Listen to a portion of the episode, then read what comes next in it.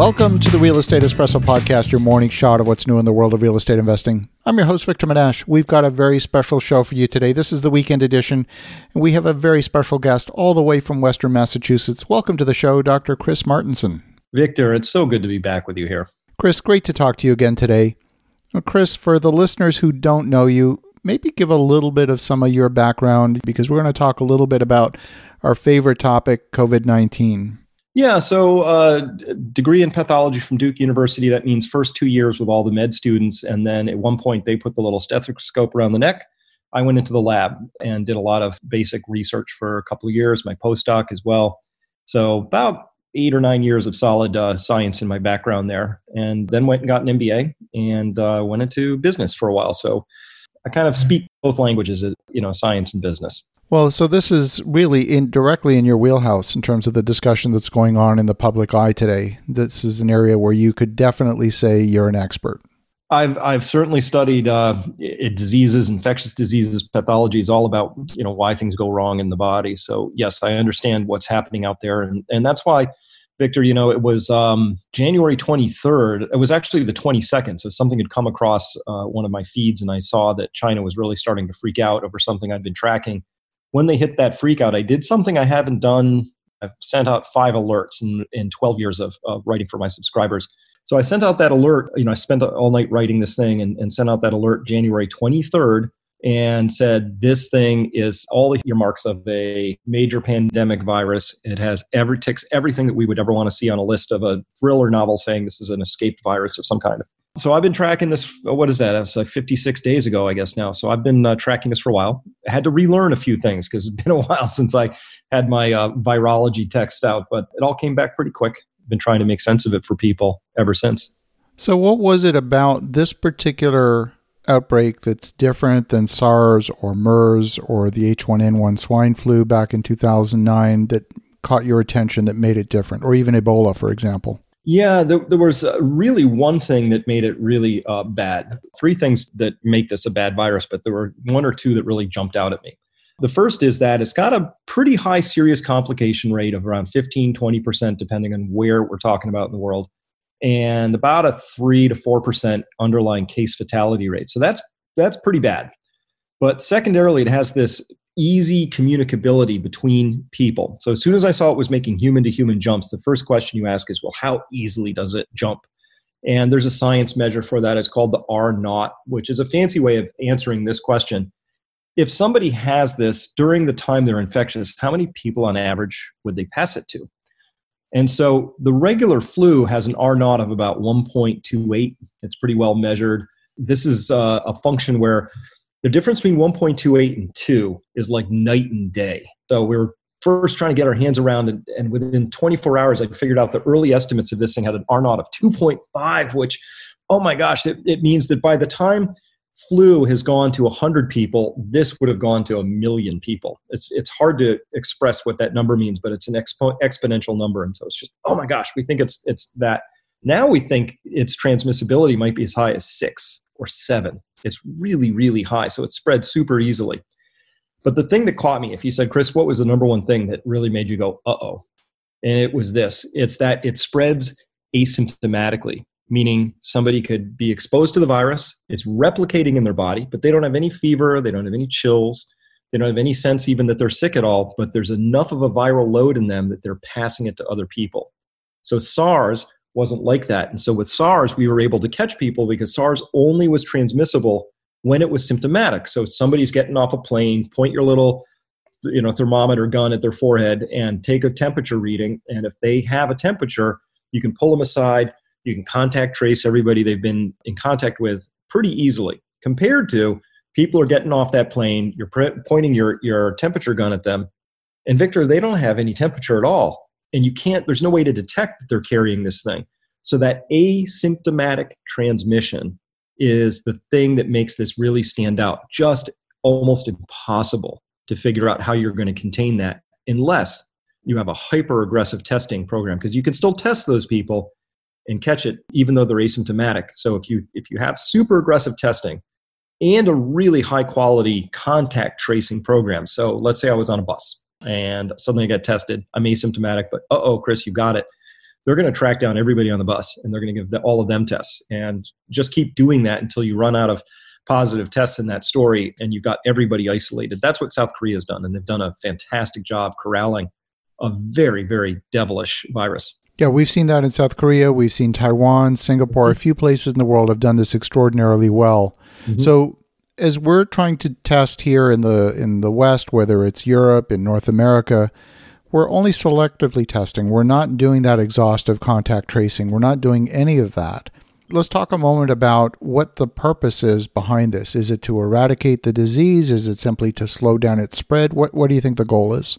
Well, this thing is now with us. There's no putting this genie back in the bottle. And so now we have to go into what is our mitigation strategy going to be, because we're way past containment.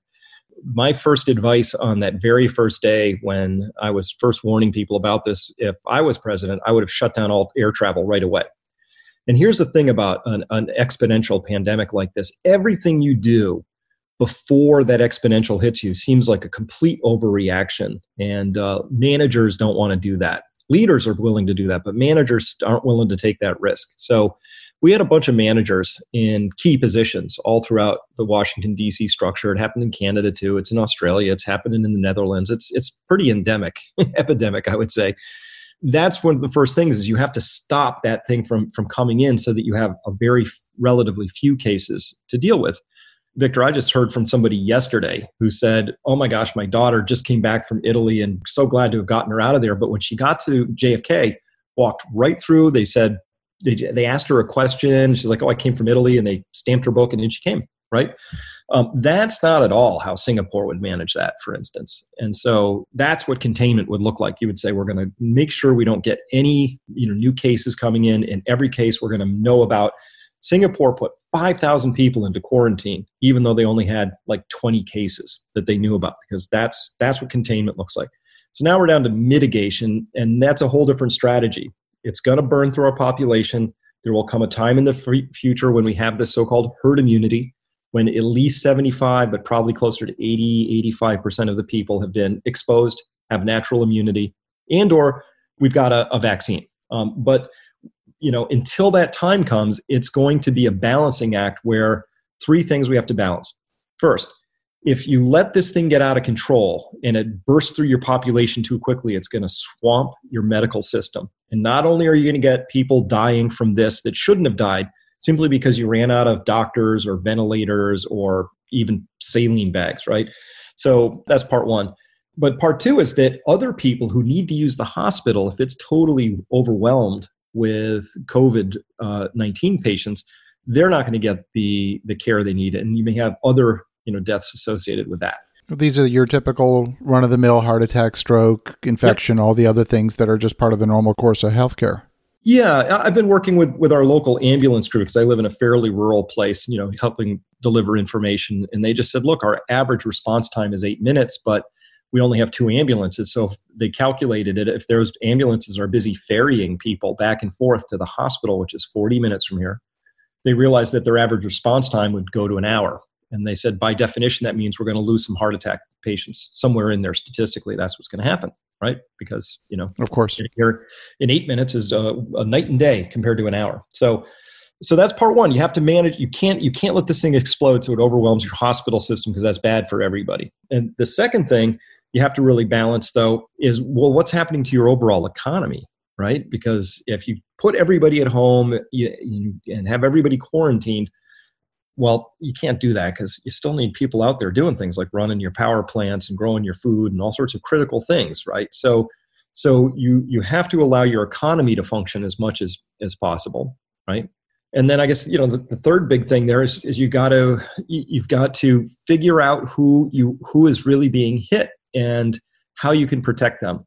Because this isn't a population we need to protect. Let's be honest about this. Um, for every decade older you are, this thing hits you progressively, if not exponentially harder. So it hits fifty-year-olds pretty bad, sixty-year-olds worse, seventy-year-olds way worse, eighty-year-olds much worse. We can identify, if we were being smart about this, we would identify who our vulnerable people are by age, for starters. That's an easy way.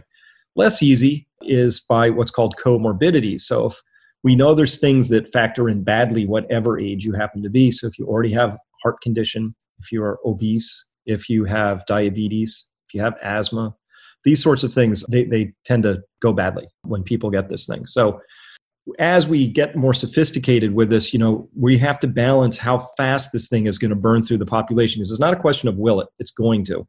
But if we're not careful and it burns through too fast, then you get those horrible things that we're seeing out of northern Italy, out of parts of Spain right now, um, what happened in China and all of that. So that's the balancing act right now. And, and it's not going to be easy.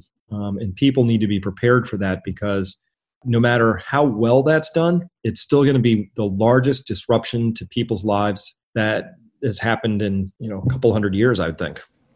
Absolutely. Big. Absolutely. Out in the public, the narrative is, well, we're going to close down flights for a couple of weeks, send all the kids home for a few weeks. My sense is we're looking at much more than just a few weeks. What do you think? Well, absolutely. Uh, first, if we say that life can more or less return back to normal once we get to some level of herd immunity, and if we, let's just say that's seventy-five percent of the population. Well, the easy way is, of course, miraculously a vaccine comes out and we can make as much of it as we want tomorrow and we give everybody vaccinations and, and we're, we're fine. It's not that simple. Vaccines are hard and you have to do testing, and it turns out sometimes they're not efficacious, or they're not safe, or they're hard to manufacture. They work great, but you can't manufacture them that quickly. Whatever the story is, it's a it's a thing. So barring getting a, a vaccine that comes out that's miraculously easy to make and very safe, we are going to have to wait for herd immunity to develop. And if that takes us to the seventy-five percent mark in the United States, I can run that math in my head, that means we need about two hundred thirty million people have been exposed to this thing. Well, right now we're admitting to just around ten thousand cases. I think we just cracked the ten thousand mark this morning. There's so much further to go in this story. How long would that take to get to herd immunity without swamping our hospital system? eighteen months to two years, probably. It's funny. I did exactly the same math.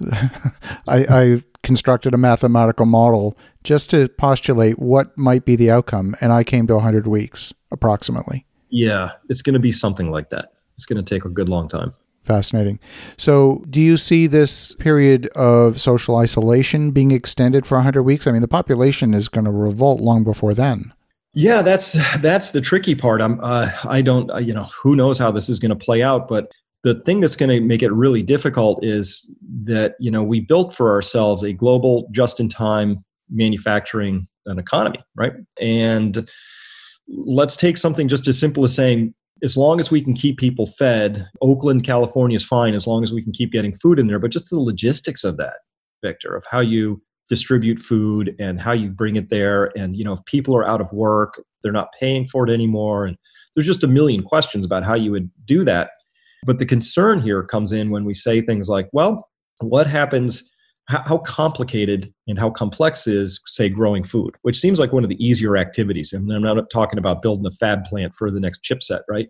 And it turns out, you know, as long as you have a tractor and diesel fuel and some fertilizer, but where's the fertilizer come from? Well, it comes from a plant. Well, what's that plant made out of? Well, a lot of tubes and pipes and SCADA controls and chips and things. And well, what if one of those breaks, you know, and st- all you need for our system to get a little wonky is for the supply chains to no longer function like they used to, right? Apple's struggling with this right now. They're thinking, why don't we just move manufacturing somewhere else? But it's not that easy, right? It's really immensely complex. So that's the part I've been trying to, you know, help people get their heads around, is just the systemic effect of what happens to a global economy that had basically no time to adjust. This was literally the equivalent of going eighty miles an hour on the highway, and we've decided we need to slam it into reverse through the gearbox. We're just tossing it into reverse. It's, it's really jarring.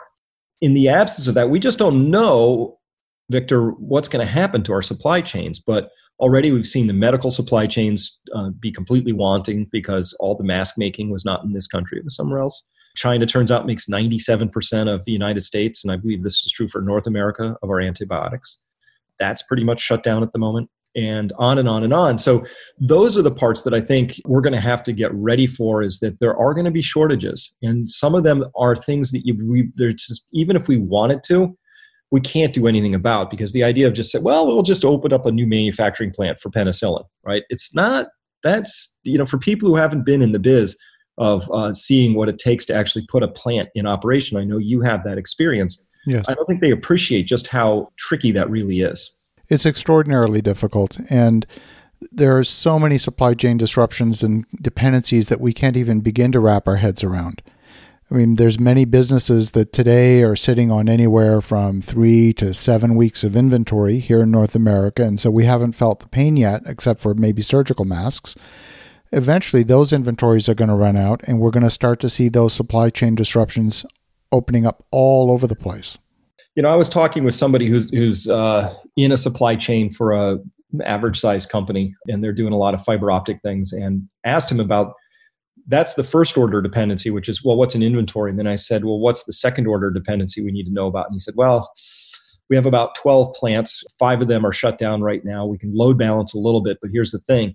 The plants that deliver the things to those plants, he said, we chased it down and calculated and realized that we had, if one percent of our supply chain shuts down, we're out of biz, because you know, there's somewhere in there, there's a critical component that's flowing in. If that critical component comes from a single source, that's what, oh, how many single source components do we have? And it turned out they had a number of them. Right. So what do you do? You have to find a second source. But some of these things are really specialized, very difficult to just sort of fire up, which we saw in the in the earthquake in Japan in two thousand eleven. There was a an obscure polymer gel plant that got taken out, just wiped out by the tsunami. For people who weren't tracking it, what happened was, there was this enormous disruption in the electronics industry, because it turned out that was the only place making a polymer gel that was used to fashion lithium batteries into moldable shapes, which, guess what? That's what you do now to cram them into these really tight, thin cell phones, is they have all distinct sort of shapes.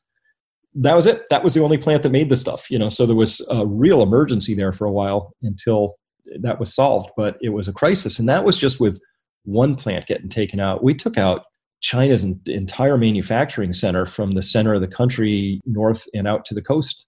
I've heard stories it's up and running. I've heard stories it isn't running. I've seen the pollution data that says nothing's running. I don't know what to make of it, but I'm convinced it's going to be a long time before that gets stabilized and brought back up to anything close to what it was. Apart from sitting home and watching the news and getting depressed about it, for those who are leaders, for those who have a sense of agency, what should they be doing? Well, this is going to call us all to greatness um, right here. I think the most important thing any of us can do is understand two parts to this. The first part is understand that we're all going to go through our adjustment reactions around this, which is not a logical sort of a progression. An adjustment reaction is, is an emotional process that everybody goes through when we face big disruptions in our lives. And the adjustment reaction is going to be something that I want to grant all of your listeners to give themselves permission to go through and to experience over and over again. It's not like you go through it and you're done. You may find yourself with running into this over and over again. Like you've sort of adjusted to the fact that your kids are now home, and two weeks later that hits you in a new way and you have a new adjustment reaction, and on and on. So that emotional process is going to happen. Give yourself the opportunity to experience that. Don't fight it. Don't take the Valium. Don't drink it down. Don't argue it out with your wife or husband. Let it flow through, because what we really need is people to step up into their highest selves here and really lead by example and use this opportunity to just adjust quickly to the new reality. So, oh my gosh, I can't do what I used to do, but now's the time I'm going to learn a new skill. I'm going to ner- learn a new language. Everybody needs to plant a garden, like pronto. If you said, Chris, give me one thing I want everybody to do. If you can, even if you're on an apartment ledge, you know, put the pot out there with, with one seed in it. But I think people need to plant a garden here, because it's very productive, gets you outdoors. It's great exercise. It's a very positive thing to do. And you might need it if the food disruptions happen, because who knows, we can't get migrant labor because we've closed the borders or whatever the story is, right? So things are going to be really disrupted for a while. The idea here is, is to do what you can within your own nuclear family structure to be as positive and forward-moving about it. And then understand, if you've gone through your adjustment reaction, you're still moving. There are a lot of people out there who haven't, and there are going to be people out there who need help. And a lot of, in my town, all the elderly people, we're having conversations right now, like, how are we making sure that they have food? We really don't want them going out and trying to get, you know, going to grocery stores and battle it out and all of that stuff. How are, are they getting their medicines? We all know people like this. They're immunocompromised. They've got Crohn's disease. They've something that, you know, otherwise younger people, anybody who's got one of those comorbidities or one of those things that would be challenging, really challenging if they got exposed to this, let's help them stay completely isolated as much as possible. Let's bring them and help them out as much as we can. So we're really, we're all in this together. My strongest advice is we have to get through our adjustment reactions as quickly as we can. Have them again if you want, cry in the closet, you know, whatever you need to do, but this is where this is where uh, our best selves have a chance to come out. Well, Chris, we could probably talk for hours like this, but this is the Real Estate Espresso podcast, so we're going to keep it short. If folks want to get in touch, if they want to learn more, what's the best way? Well, peak prosperity dot com is the website. Come there. I, I've got a daily uh, videos coming out on YouTube, but of course, we're linking to them from our own site as well, so you can find them easily there. And if uh, people wanted to just sort of say, is, you know, is this guy nuts, or, or what was he really onto? Just just start with the very first video I produced, where, where I had about twelve hours of information under my belt, and see what I said. Victor, we've known about what this was for a long time. It's a real mystery why countries have been so slow to understand this at the official level. So check out the videos on come by peak prosperity dot com. We got lots of great stuff going on there, helping people adjust to this. Because as you said, we could talk for hours. It touches financial aspects, health aspects. Uh, we got an article right now that Adam wrote, which is all about if you're in home quarantine or self-isolation, what are the things you need to think about? Great article. Lists out a lot of our resources. Luckily, people have time on their hands, so you you know dive into what turns out to be just a, a fire hose of material. You know, it's a funny thing. I'll, I'll just leave the listeners with one thought here. While this is enormously disruptive and it's impacting our business just like it's impacting everyone's business, I'm also looking at this as an opportunity. I'm looking at additional time on my hands where I can't make progress on certain projects, saying, well, what is it that I've been putting off that I now actually have an opportunity to bring forward and bring current? And I'm actually viewing it very positively as a tremendous opportunity. Great. I love hearing that. And and uh, I'm doing the same thing. And so if you can make that pivot early, that's great. That's really, really, really inspiring. Well, thank you. And I have to credit you, Chris. You put me onto this early. Uh, you were one of the very first people to flag this publicly as being a huge issue. I know that I went out, I stocked up, made sure I have sixty days of at least sixty days worth of food and supplies, so I don't have to leave the house for sixty days if I don't want to. And I know you've got quite a bit more than that, but I want to credit you for that. And frankly, it's made me feel very safe and very secure. So I'm not stressed about this. Exactly. Perfect. So that that's why I've always advocated preparing, because it, uh, it gives you that peace of mind, which is honestly one of the most important things you can have. Well, thank you, Chris. Thanks again. And for the listeners at home, definitely check out peak prosperity dot com. Go to Chris's daily videos. I watch them religiously every single day. In the meantime, have an awesome rest of your weekend. Go make some great things happen. I'll talk to you again tomorrow.